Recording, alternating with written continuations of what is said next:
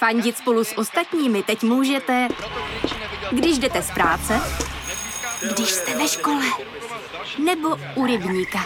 Jsme tu, abyste mohli být mezi svými kdekoliv. Tak zůstaňte ve spojení díky datům na naší nejrychlejší mobilní síti v Česku.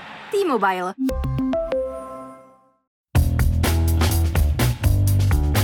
Dnes je pátek 5. listopadu a právě jste si zapnuli stopáž.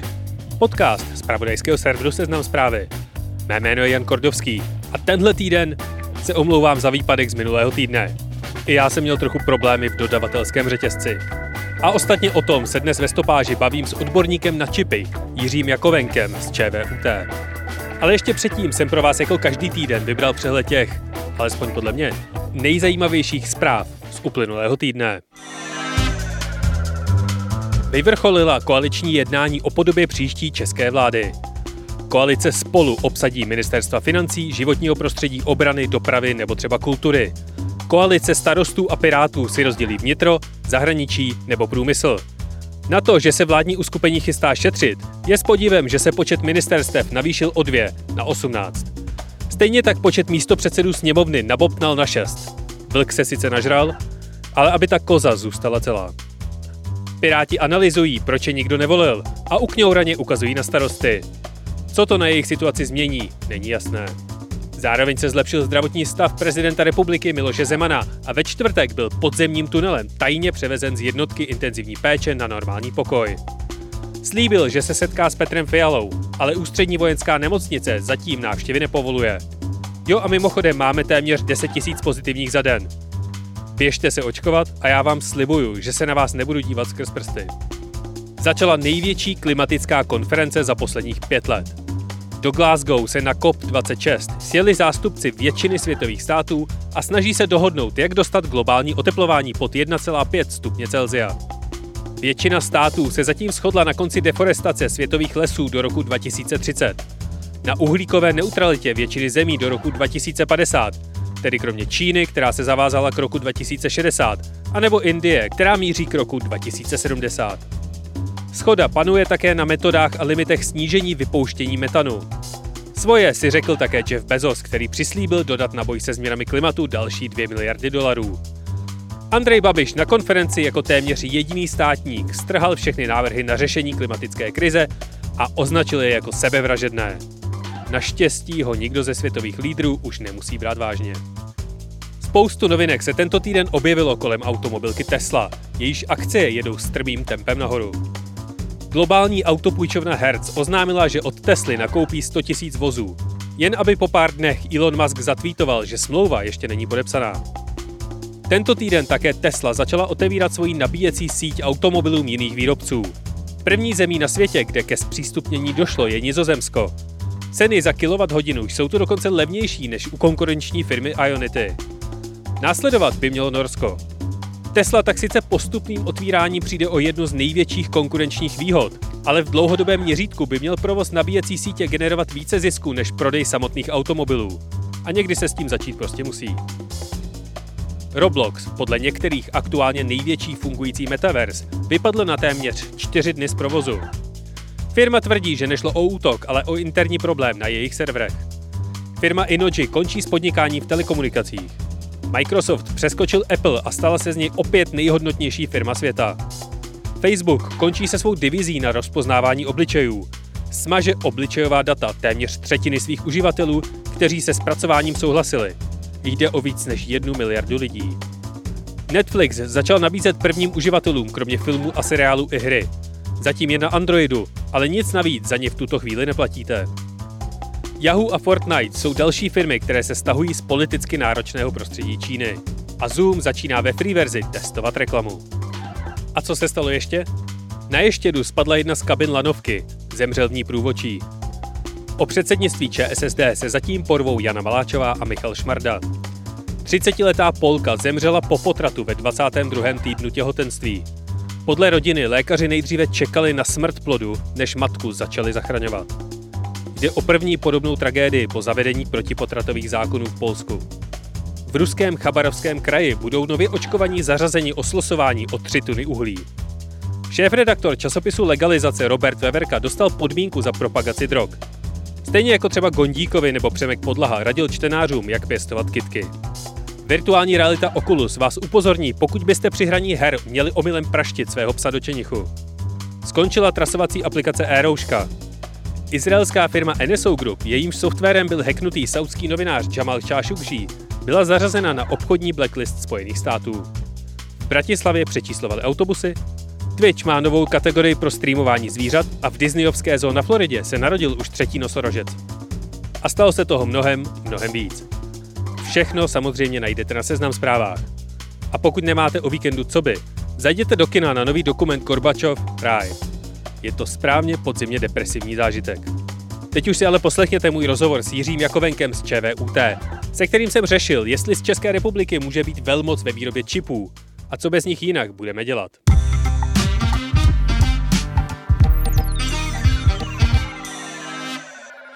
O nedostatku čipů slyšíme celý poslední rok. Lokálně jsme ho pocítili třeba teď v říjnu, když se kvůli tomu na několik týdnů zastavila výroba ve Škodovce a přibrzdil se tak celý český automobilový průmysl. A nebo pokud ještě čekáte na svůj PlayStation 5, jedním z důvodů může být to, že není dostatek čipů. O čipech, jejich výrobě, distribuci a dalších záludnostech se budu bavit s docentem Jiřím Jakovenkem z Fakulty elektrotechnické ČVUT. Vítejte ve stopáži a v našem studiu. Dobrý den a děkuji za pozvání. Tak, úplně polopaticky. Co stojí za aktuálním nedostatkem čipů? Tak samozřejmě těch důvodů je asi víc. Ten eh, hlavní důvod, který to odstartoval, tak určitě to bylo s příchodem pandemie, kde lidé zůstali doma a teď najednou vznikla velká potřeba eh, zařízení pro komunikaci a výpočetní techniku, aby vůbec lidé mohli nějakým způsobem pracovat a zajistit prostě své pracovní povinnosti. Eh, další důvod je, že samozřejmě některé výrobní linky čipů na krátkodobě zavírali, ať už to bylo ohledně, s ohledem na pandemii nebo nějaké jiné výpadky. Takže samozřejmě vznikla obrovská poptávka, která nemohla být uspokojena Eh, prostě tím, co ty fabriky byly schopny vyprodukovat. No a tím se vlastně vznikly velké fronty, prostě, které čekali, někteří ty silnější výrobci si zarezervovali výrobní kapacity těchto linek, no a hold na ty slabší se prostě nedostalo a tak se může stát, že prostě ty v podstatě některý nemají ten dostatek čipů v dnešní době. No. Takže lidi si začali kupovat notebooky a iPady a webkamery a tím pádem nikdo neočekával před objednávky těchto těch věcí a začali. Přesně tak, ale nebyly to jenom lidé, že bylo to i firmy, které v podstatě museli posílit svou infrastrukturu komunikační, datacentra a tak dál, protože najednou prostě tím, jak všichni začali komunikovat prostě po síti, že jo, tak jako ta síť jako nad tom musela být upravená, aby vůbec ten nápor vznik, eh, prostě byla schopná uníst. A když jste zmínil ty silnější hráče, já si to představím tak, že si prostě někdo objedná do zásoby zásobu čipů, aby už se mu nestalo to, že jich nebude mít nedostatek a pak se nedostane do ostatní. No, eh, je to tak, že vlastně v těch jakoby nejmodernějších eh, zařízeních, což jsou právě třeba počítače, nějaký moderní telefony a tak dál, tak tady ty velký výrobci, kteří jsou schopní prodat nejvíce kusů, tak samozřejmě ty jsou největšími hráči tím, že mají prostě největší uh, jakoby obrat těch čipů, objednají jich nejvíce, tak mají většinou si vyjednají ty nejlepší podmínky. A pak ty menší firmy, které třeba například dodávají prostě nějaký menší mikrokontrolery nebo něco takového a mají v podstatě třeba o několik řádů menší objednávky, tak samozřejmě ty stojí ve frontě, až se uspokojí poptávka těch větší. To je prostě celkem logické. A v čem jsou čipy teda tak zásadní? K čemu, je, k čemu všemu je potřebujeme? Tak to je krásná otázka. Já si myslím, že čipy dneska potřebuje moderní člověk úplně ke všemu, co dělá. Já jsem, já to tak jakoby s nadsázkou říkám, že s čipy usínáme, s čipy potřebujeme v podstatě i v noci, s čipy vstáváme a používáme celý den. Jo, je to v podstatě čip najdeme v každém elektronickém zařízení dneska, ať už je to mobilní telefon, počítač, ale čipy potřebujeme i ke komunikaci, jakmile chceme s někým komunikovat, v podstatě někomu zavolat po internetu, poslat e-mail nebo něco tak zapojíme neuvěřitelné množství čipů. Čipy potřebujeme pro různé zabezpečovací systémy. Když jsme šli sem k vám, tak jste půjčil čipovou kartu prostě pro přístup, že jo, sem a tak dál. Tady se ztrácí v takovém množství, že chápu, že dochází. No, jasně. Čipy prostě potřebujeme už i samozřejmě k řízení auta, že jo, prostě auta dneska mají v sobě stovky až tisíce čipů, které zabezpečují různé řízení, ať už je to dávkování paliva, prostě zabezpečují prostě vůbec chod toho auta, ale i různé komfortní věci, které se nám líbí, že jo, prostě. Takže jako opravdu čipy dneska potřebujeme téměř ke všemu. A z čeho je takový čip vyrobený a co to vlastně, co to vlastně je, co si pod tím má člověk představit? Tak čip je takový lidový název pro integrovaný obvod. Eh, integrovaný obvod je realizovaný na polovodičovém materiálu, většinou dneska z křemíku.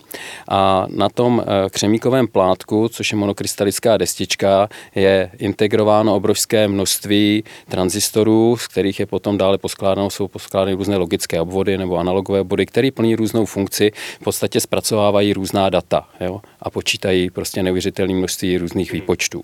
No, když mluvím o neuvěřitelné množství, tak v podstatě dneska se na jeden jediný čip dá integrovat až desítky miliard těchto tranzistorů. A kolik měla třeba taková 386, na které jsme hráli Doom nebo Vlak nebo něco takového? Tak 386 to už byl relativně pokročilý čip, takže tam byly řádově miliony tranzistorů, ale vidíte už jenom od té doby jsme to skoro zvýšili o 3, o 3 až 4 řády, jo, mm-hmm. prostě tu, tu hloubku integrace.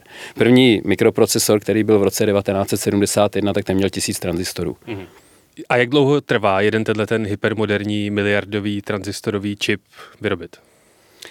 Tak eh, to trvá zhruba tři měsíce, než to projde technologickou linkou, protože se tam musí realizovat neuvěřitelné množství různých technologických vlastně kroků, kdy ten čip vlastně vzniká postupným vrstvením jednotlivých vrstev a vlastně formováním těch vrstev pomocí litografických technik.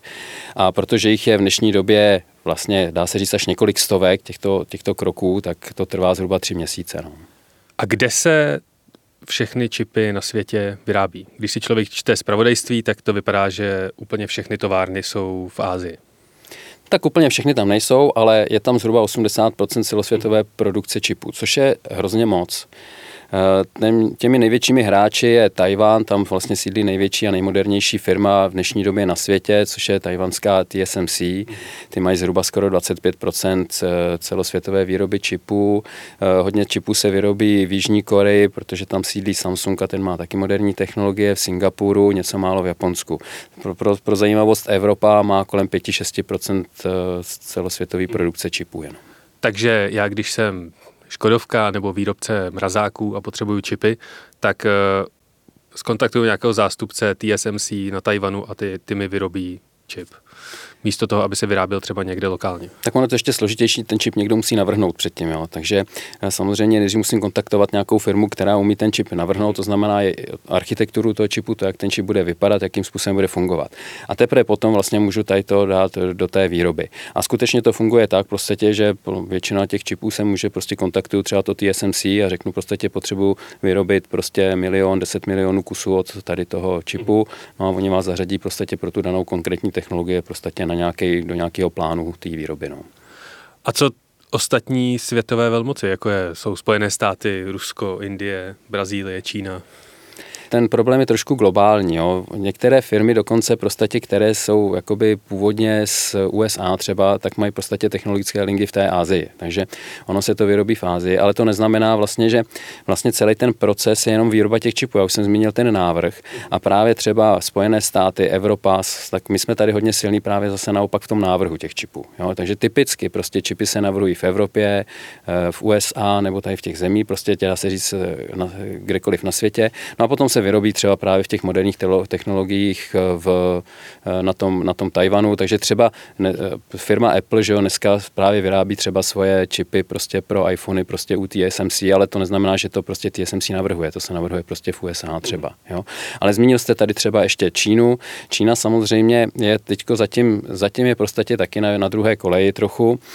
Tě, nemají výrobní technologie tak sofistikované, ale Čína už teďko prohlašuje, že investuje desítky miliard, možná až stovky miliard prostě v příštích deseti letech do výroby právě těchto technologických linek, protože si uvědomuje tu závislost jo, na, na, vlastně na zbytku světa.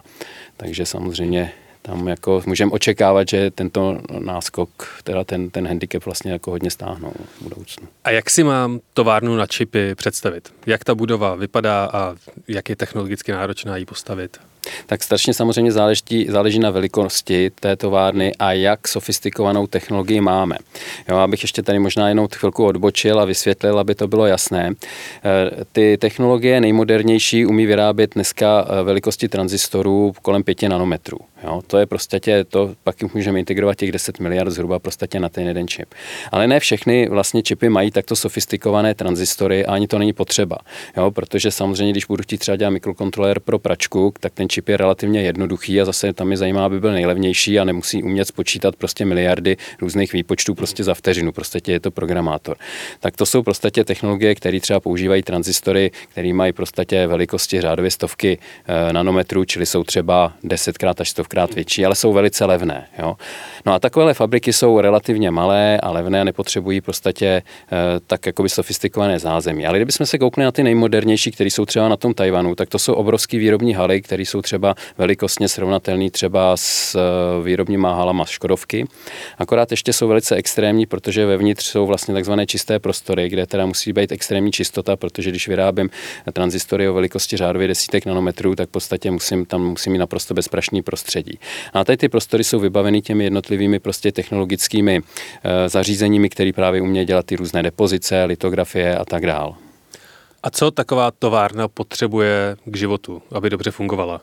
Na jakých, v jakých podmínkách může vzniknout továrna, aby tam mohla vyrábět, sekat jeden čip za druhým, třeba ten pěti nanometrový. V podstatě potřebuje nějaký prostor relativně velký, potřebuje infrastrukturu na zásobování, protože samozřejmě takováhle továrna sežere relativně hodně materiálu, potřebuje relativně hodně vody, potřebuje mít eh, zázemí pro nějaký prostě pracovní síly ve velké továrně prostě může pracovat řádově tisíce až desetitisíce lidí jo, u takhle velkých jakoby, továren, takže samozřejmě ty lidi se tam musí nějak dostat, musí někde nějakým způsobem bydlet, musí umět někde parkovat. Jo, je to v podstatě opravdu ten ekvivalent, v podstatě, když se podíváte na ty třeba výrobní závody, podstatě třeba Škodovky, tak myslím si, že to je dobrá představa, akorát se uvnitř nevyrábí auta, nemontují, ale vevnitř prostě jsou technologická zařízení právě pro ty čipy. A teď, když si všechny světové velmoci a všichni uvědomili, že není dostatek čipů, staví se jedna továrna za druhou, nebo to není tak jednoduché?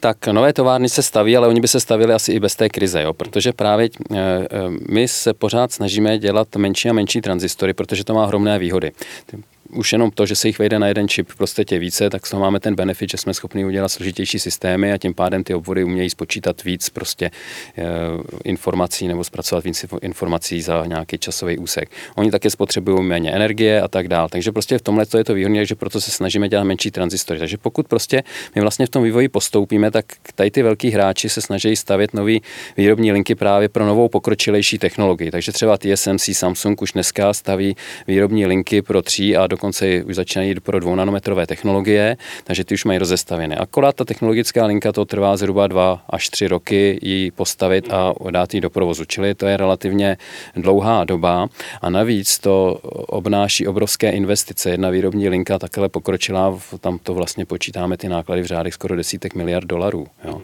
Takže to jsou obrovské překážky. Na to má jenom pár firm na světě.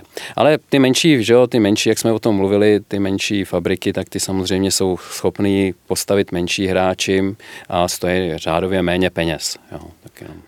Já když jsem se připravoval tady na dnešní rozhovor spolu s naší editorkou, tak jsme se dočetli, že zásadním dodavatelem pro výrobce čipů je nizozemská firma ASML. A její stroje jsou hrozně složité samozřejmě a velice žádané v tuhle chvíli. Co umí a k čemu jsou vlastně potřeba? Tak to jsou stroje právě pro pokročilou litografii, takzvanou EUV litografii. V té litografii je prostě problém s vlnovou délkou světla, protože když děláte 5 nanometrové velikosti prostě motivů na těch čipech, tak eh, normální vlnová délka světla, to, co vidíme, je kolem 400 nanometrů. V nějaké ultrafialové oblasti jsme měli zdroje záření kolem 200 nanometrů a právě tady přichází vlastně ke slovu zdroj záření, který je na 13 nanometrech. A toto je jediná vlastně firma, která umí vyrobit vlastně stroje, litografy právě pro tady, tu, pro tady ten typ litografie.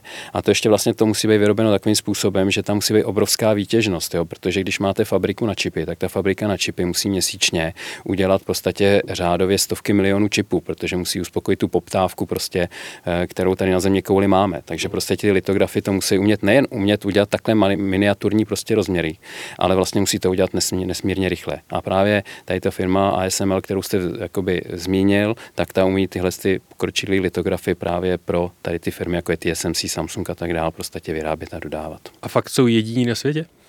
V podstatě ano, v dnešní době jsou jediní na světě. Ale samozřejmě eh, to není jakoby, eh, že to je pro ty nejmodernější, nejpokročilejší výrobní procesy, jo. jak jsme právě mluvili, pro ty takový, který nejsou, nejsou, kde není potřeba mít úplně tak extrémní litografii, tak samozřejmě tam je plno jiných firm, který prostě umějí ty litografie prostě dodávat a A může se třeba teoreticky stát, že firma jako je třeba Apple, která má všechny peníze na světě a neví, co s nima, tak eh, se rozhodne tuhle tu nizozemskou firmu koupit? A zhroutit tak úplně celý veškerý trh tak to je, spíš, na světě? to je spíš taková filozofická otázka, jo. To samozřejmě nevím, jestli by k takové, prostě k čemu by to jakoby Apple měl, jo. Kdyby byl sám proti sobě, protože Apple si nechává vyrábět čipy u TSMC, že jo, a k tomu jako eh, to je jeden stroj z mnoha dalších stovek, že jo, který je potřeba k výrobě těch integrovaných obvodů neboli čipů, jo, takže tím samozřejmě by jako vlastně uškodil sám sobě, takže to asi neudělá. Třeba Spojené státy se pokusili nějakým způsobem zabránit prodejům těchto těch strojů do Číny. Jak to, že se do čipové krize začali míchat politici, ovlivní poptávku a nabídku? No tak protože že jo, je to strategický e, zboží a vlastně jakoby tím, že vlastně čipy jsou v jakémkoliv elektronickém zařízení, tak samozřejmě kdo má přístup, jak už jsem jednou zmínil, k těm jakoby klíčovým nejmodernějším technologiím, no tak ten prodá ty nejlepší zařízení, že jo. Takže prostě dneska, když si chcete koupit nejlepší prostě mobilní telefon nebo nějakou nejlepší grafickou kartu, tak to bez těch nejlepších technologií neuděláte, protože jinak to udělá někdo jiný, že jo. Vy jste zmiňoval, že e, ta továrna potřebuje obrovské zázemí i lidského kapitálu. Jsou pro výrobu čipů potřeba i nějak speciálně vzdělaní zaměstnanci?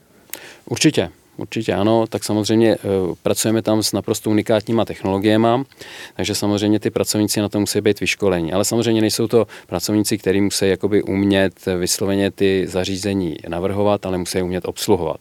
Takže musí být technicky zdatní, určitě musí mít technické vzdělání v nějakém oboru, prostě dejme tomu elektroniky nebo, eh, nebo nějakým technologickým zařízením eh, tím míním třeba i vysokoškolské vzdělání a pak samozřejmě jsou schopní být zaškoleni prostě do toho, aby byli operátoři na těchto zařízeních. No. A jsou továrny na čipy i v České republice? Tak u nás je jedna jediná továrna eh, v Rožnově pod Hradoštěm, tam má firma On Semiconductor svoji vlastně jedinou výrobnu čipů v České republice, eh, která eh, vlastně je teda tady provozována. Zatím jsem neslyšel, nebo prostě, že by se nějakým způsobem tady připravovala nějaká jiná fabrika nebo technologická linka pro výrobu čipů. Ono je to samozřejmě vždycky trochu politické rozhodnutí. Ta Evropa si uvědomuje ten handicap prostě, takže eh, Evropská komise jako chce věnovat relativně velké peníze, řádově stovky miliard eh, euro do právě infrastruktury pro výrobu elektronických zařízení a telekomunikací a tak dál v dalších jakoby, letech. Ale otázka je, jako jestli to jsou tak velké peníze, které by jakoby vedly k samostatnosti. Já si to úplně nemyslím třeba. Jo. Já si myslím, že to jako určitě zlepší v nějakých strategických záležitostech, že si tady postavíme nějaké fabriky a když a budeme v podstatě umět třeba ty klíčové e, průmyslové věci nějakým způsobem podržet, ale rozhodně k nějaké závislosti to úplně nepovede, protože si uvědomit, že ostatní vlastně ty části světa možná investují do dokonce ještě větší peníze než my. A je třeba Česká republika vhodný, vhodné místo jak tím lidským kapitálem, tak eh, podmínkami k tomu, abychom tady mohli vyrábět eh, čipy, nebo měli víc než jednu továrnu na výrobu čipů? Tak já si umím představit, že ano. Já bych prostě, pro mě by to byl krásný, jako, já, já, mně by se to hrozně líbilo, kdyby jsme tady měli nějakou uh, fabriku na výrobu čipů a mohli jsme, protože si myslím, že je to jako opravdu jedna ze strategických věcí a rozhodně to je věc, která prostě, po který bude vždycky poptávka do budoucna. Takže si myslím, že stejně jako automobilový průmysl vyrábět auta, tak prostě v dnešní době vyrábět čipy je úplně to samé. Takže mně by se to hrozně líbilo. Myslím si, že bychom to tady uměli postavit i zabezpečit uh, dlouho, jako v tom do, delším horizontu, ale samozřejmě k tomu asi musí být trochu i ta politická vůle a prostě dát těm firmám takové podmínky, aby prostě to pro ně bylo zajímavé tady takovou fabriku mm-hmm. postavit. A vy jako zaměstnanec ČVUT, tak vy jste teoreticky takovou tou mezispojkou mezi politiky a firmami, nebo respektive studenty firmami a politiky. Ne, ne, nejsou třeba vysoké školy ty, které by mohly tohleto iniciovat? Eh, tak eh, my jsme ve spojení určitě tady se, se všemi možnými firmami, návrhovými centry integrovaných obvodů, které tady v Čechách jsou, těch je tady mnoho, i v Praze je tady nejméně šest firm, které se zabývají návrhem integrovaných obvodů, my s nimi velice dobře spolupracujeme, známe se, s, s, pracuje tam mnoho našich studentů například, takže, takže v tomto je to skvělý. Ta inicia, my samozřejmě se i bavíme, dokonce jsem se bavil s některýma eh, politikama, prostě, co by to jakoby uh, znamenalo postavit tady takovou fabriku, jenže prostě ten problém je, že nejdřív si prostě ty politici musí uvědomit, že tady, že toto je strategické zboží. K tomu možná přispěla odstartoval právě to, že teď byl nedostatek čipů a že vlastně se to objevuje i v médiích, protože když si to vezmete před dvěma lety, nikoho nezajímalo. Prostě, že v elektronických zařízeních jsou čipy, prostě je to jak v té pohádce sůl nad zlato, když je soli dostatek, no tak prostě to všichni bereme vlastně sůl, že jo, no prostě když ji nemáme, no tak si všichni řeknou, aha, tak nám něco chybí, že jo. jo. Takže vlastně možná teď nastala právě dobrá doba se o tom bavit a lidé si prostě i ty, kteří nejsou v té naší branži, prostě si uvědomí, že to je věc, kterou opravdu k tomu životu potřebujeme a že by bylo možná strategické tady nějakou další fabriku na čipy mít. Nesouvisí ten nedostatek nějakým znatelným způsobem třeba i s těžbou kryptoměn a nájezdem na grafické karty? No tak uh, asi je to jeden z malých dílů, který k tomu může přispět. Eh, ano, grafické karty byly vykoupeny, ne proto, že by si lidi chtěli používat grafické karty k tomu, aby třeba si mohli zobrazovat na motyrech nebo hrát hry, ale prostě tím, že jsou i vhodné pro těžení kryptoměn, tak samozřejmě je to biznis jako jakýkoliv jiný a pokud je cena grafických karet eh, relativně malá a spotřeba energie a vyplatí se to některým lidem, tak si prostě jsou schopni nakoupit prostě desítky, stovky tisíce grafických karet a mít to jako biznis a těžit kryptoměny. To je celkem logické, jo? ale co samozřejmě jakoby může vést k tomu, co vedlo, že je nedostatek čipů, grafické karty se zdražily, že jo, no a tím pádem třeba už to není rentabilní, jo, a tak dál, no, takže to je. No a kdy ta pohádka o nedostatku soli skončí? Kdy se, kdy se to vrátí do normálu a, a kdy o tom přestaneme v médiích slyšet? No, Eh, to je těžká otázka. Já si myslím, že jasně, to je, eh, jako určitě to bude trvat ještě nejméně půl roku, spíš rok, ale ono to může taky trvat klidně deset let. Jo. A může to být dáno prostě jinými aspekty, jo, který jsme třeba tady vůbec, ne, eh, o kterých jsme se nebavili. Jo. Je potřeba si třeba uvědomit, že nám extrémně bohatné vlastně třetí svět, rozvojové země. A tam prostě samozřejmě ty lidé, prostě tím, jak jsou bohatší, tak samozřejmě si chtějí taky kupovat zařízení, na které my jsme zvyklé a tím se nám vlastně rozrůstá obrovsky jakoby to portfolio těch zákazníků. No a teď, že my jsme zmínili, že je potřeba stavit nové továrny, ty se skutečně staví, ale samozřejmě ty výrobci těch nebo ty, eh, ty investoři jsou velice opatrní, jo, protože samozřejmě oni nechtějí postavit fabriku za 10 miliard k tomu, aby vykryli nárazově prostě nějaký nedostatek, který může trvat jenom rok a potom, aby ta fabrika ležela lidem a oni utratili 10 miliard dolarů a potom tam měli v podstatě 20% produkce jenom prostě, jo, třeba nebo kapacity vytížený. Takže oni velice zvažují prostě samozřejmě, jestli do toho investovat nebo neinvestovat. No, takže pokud se v podstatě ukáže, že ten že ta poptávka je dlouhodobá, tak samozřejmě na to ty firmy budou reagovat a samozřejmě tak je to dáno tím, že jsme potřebujeme schopný vyrobit vůbec ty zařízení, proto zmínili jsme tady to ASML, že jo, tak v podstatě to, ta firma musí být schopná vyrobit, že jo, ty litografy, dodat je podstatě a tak dále, jo, uspokojit vlastně tuhle tu poptávku. Jo, takže určitě ty produkce se budou zvyšovat, ale to, jaká bude podstatě poptávka po těch čipech, prostě to je daný chováním společnosti a to se dá strašně těžko predikovat a myslím, že to nikdo není úplně schopný odhadnout. Jo. Víte, že před rokem prostě se predikovalo, že to bude trvat tři měsíce, že jo, za tři měsíce se ukazovalo, že to bude další půl roku, no teď už víme, že to bude další půl roku nebo rok, jo, no a a prostě takhle se tady o tom můžeme bavit za rok úplně stejným způsobem. no a jak byste to vy jako chladnokrevný akademik bez politických tlaků vyřešil? Takže teď se jako můžu zasnít, jo. Mm-hmm. No tak já bych třeba vysvětloval už dětem na středních a základních školách možná, že je potřeba něco jako jsou čipy, vedl bych je vůbec k technickým oborům, aby jsme vůbec jakoby získali vlastně lidi, kteří eh, s tou technikou, že jsou, který budou schopni navrhovat, nějakým způsobem operovat. A samozřejmě na druhé straně je potřeba taky o tom mluvit s těmi politiky, aby si uvědomili, že skutečně jako je to potřeba a mohli jsme třeba tady nějakou tu továrnu na ty čipy prostě v České republice postavit a tím pádem se třeba se tady bavit úplně stejně, jako se bavíme, že jsme dobrý prostě ve vyrábění aut, který jsme schopni dodávat prostě tady po celé Evropě, tak jsme se mohli plácat třeba po ramenech, že jsme taky skvělí v tom, že umíme vyrábět jako čipy a že tady máme na to velký zázemí. Takže to jsem se teď jakoby zasněl, jo, trošku. Tak. A jsme v České republice schopni vychovat další generaci odborníků na výrobu anebo vin, uh, modelování čipů?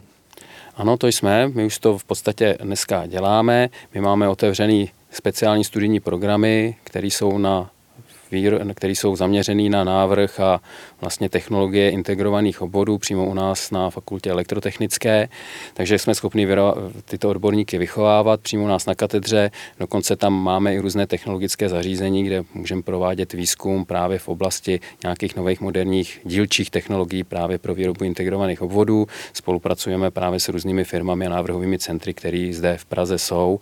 Takže myslím si, že je to krásná, eh, krásná výzva pro mladé technicky nadané lidi, aby v podstatě šli třeba k nám studovat a jednou se stali součástí tohoto řetězce. A zajímá to lidi, eh, ty studenty, kteří se rozhodují kam na vysokou školu, sami od sebe, nebo je musíte nahánět a dělat pro ně různé akce a kampaně?